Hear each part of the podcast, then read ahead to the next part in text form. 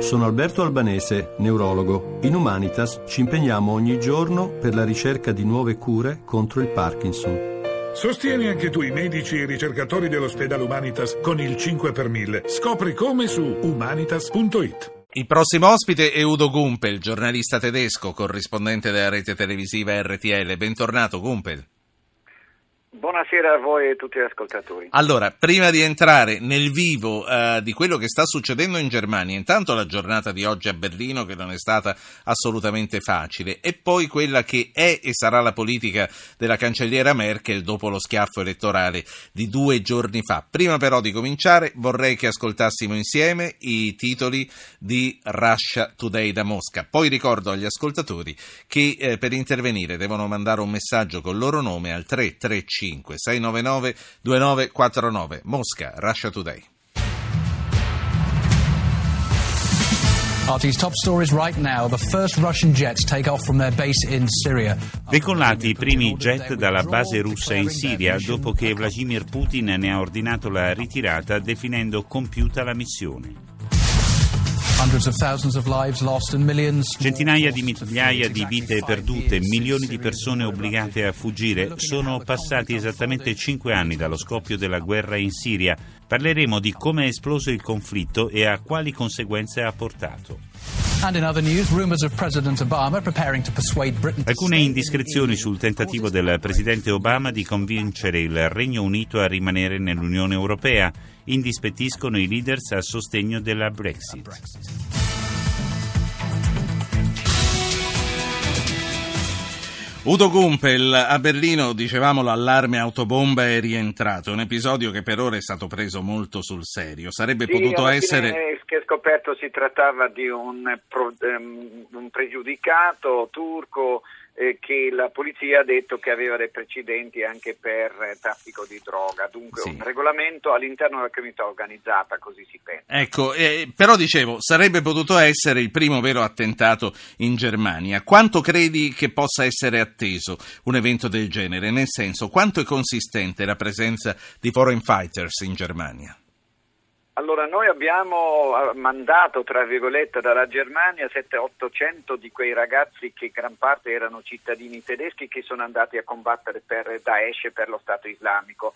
All'incirca 150 di questi sono tornati, eh, la maggior parte però ha, eh, si è pentito, si è messo a disposizione anche de- della polizia, racconta molto. Noi abbiamo certamente un movimento salafista che è ancora molto pericoloso perché loro eh, si trincerano dietro questa maschera della, eh, del salafismo che è una, una variante molto estrema dell'Islam e che però attualmente sono molto osservati, però è chiaro che la polizia non può escludere mai la possibilità di un attentato, anche se sono stati sventati diversi grandi attentati che avrebbero potuto fare sì. enormi danni, ma per, per, fortuna la polizia li ha beccati ecco. Questi foreign fighters che tu hai detto sono prevalentemente cittadini tedeschi, eh, vengono comunque da famiglie di immigrati dal Medio Oriente o eh, cittadini tedeschi sedotti comunque dalla jihad come sentivamo eh, succede spesso anche in Francia ed è successo anche in Italia?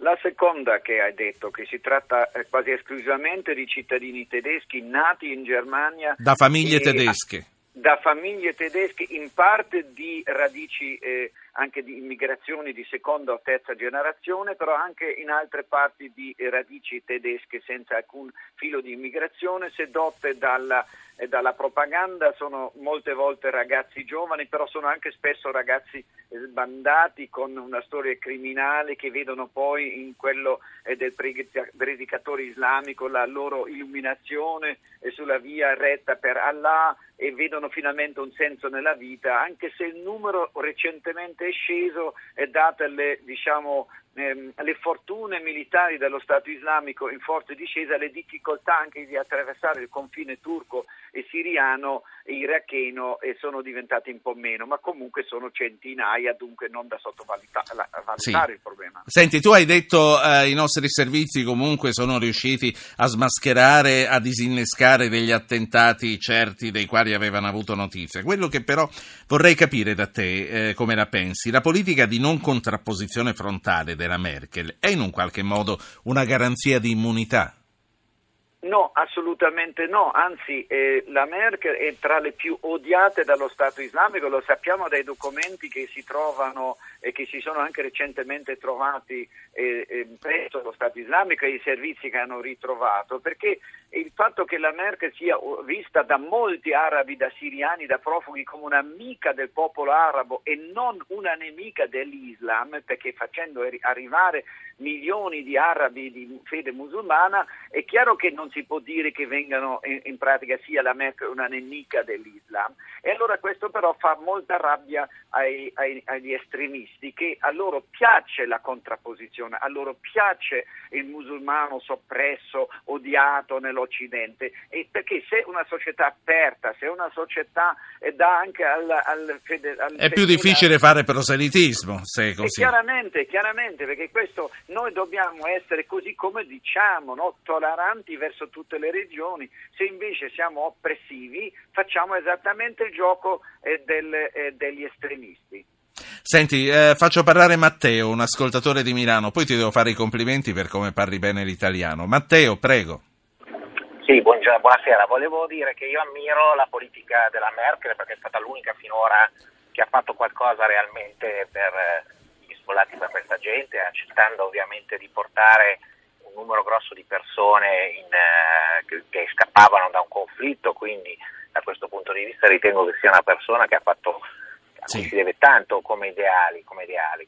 Dall'altra parte invece sono un po' arrabbiato con la nostra ipocrisia occidentale quando parliamo della Siria, perché da, una, da un certo punto di vista, mm, non vorrei uscire fuori tema logicamente, eh, da un certo punto di vista ho sempre visto che eh, le ultime informazioni dicono che i turchi hanno fornito, forniscono a Daesh eh, sì. fornimenti e questo è venuto fuori anche sui mezzi di informazione, per esempio, o per esempio perché noi con gli stati arabi, soprattutto quelli del Golfo, dove, depositi, dove, ci sono i depositi delle loro ricchezze, di questi soldi che, che hanno. Quindi certo. questo è questo che mi dà un po' fastidio, ma per quanto riguarda la Germania, tanto di cappello, perché eh, una cancelliera che si mette a disposizione per in un momento di così grande difficoltà per fare un'operazione di questo genere bisogna solo riconoscere da questo punto di sì. vista Matteo, grazie. Eh, prima che Udo Gumpel risponda alla considerazione di Matteo, che è molto importante, volevo aggiungere una richiesta di riflessione, visto che andiamo verso la fine del nostro collegamento. Come leggi i dati di domenica scorsa? E quello che ti chiedo, eh, visto che Merkel comunque, nonostante eh, l'aumento eh, dei partiti di estrema destra, sta tenendo il punto, anche rispetto al suo partito, si sta in un qualche modo emancipando? Ma eh, secondo me indovinato esattamente quello che è la sua politica. Lei si sta emancipando dal suo partito, dai democristiani e anche dai democristiani sociali bavaresi, perché in realtà lei sa benissimo che tutti gli altri partiti, i Verdi, i socialdemocratici, anche di Linke e anche i liberali in qualche maniera, eh, assolutamente sostengono eh, eh la sua, diciamo, idea di accoglienza europea, no? perché è chiaro che la Germania non potrà accogliere ogni anno 2-3 milioni di profughi, l'idea è di accogliere di meno, però di distribuirli in tutta, la, eh, in tutta la, l'Europa, nei 28 paesi 500 milioni potrebbero tranquillamente accogliere un mezzo milione che sarebbe neanche eh, un, sarebbe un per mille, cioè veramente cifre ridicole. Però dall'altra parte eh, se noi siamo eh, così eh, conciati in Europa qualcuno deve fare il primo passo, questa era l'idea della Merkel. E dunque hai detto bene, la Merkel il suo partito peraltro non è stato analizzato molto bene, il suo partito ha avuto le minori perdite diciamo, dei partiti tradizionali o quelli che sono già eh, in Parlamento, eh, però dall'altra parte 85% dei tedeschi ha votato coscientemente, perché il tema di queste elezioni era la migrazione, ha votato coscientemente partiti a favore della migrazione. E in alcuni länder come il Baden-Württemberg, quella ricchissima regione della Stoccarda di 11 milioni di abitanti, hanno votato, si è spostata una parte del suo elettorato verso i verdi che sono per un'accoglienza ancora più illimitata, cioè non è vero che eh, la, la reazione dell'elettorato tedesco era soltanto di critica. C'è stata una divisione, una parte ha criticato fortemente la Merkel e la politica accoglienza, ma 85% sì. è a favore e in parte addirittura per un'accoglienza ancora più limitata. Udo Gumpel, eh, giornalista tedesco, RTL, network televisivo eh, tedesco, grazie, io ti saluto, spero di averti sempre disponibile perché eh, sono vicende che dobbiamo tenere d'occhio giorno dopo giorno, grazie eh, a te. Sì, sono, sono, vicende che, che, toccano tutti noi europei, io mi auguro che l'Europa pri- finalmente si assumi la sua minima eh, responsabilità, grazie. faccia quello che fa dei programmi. No?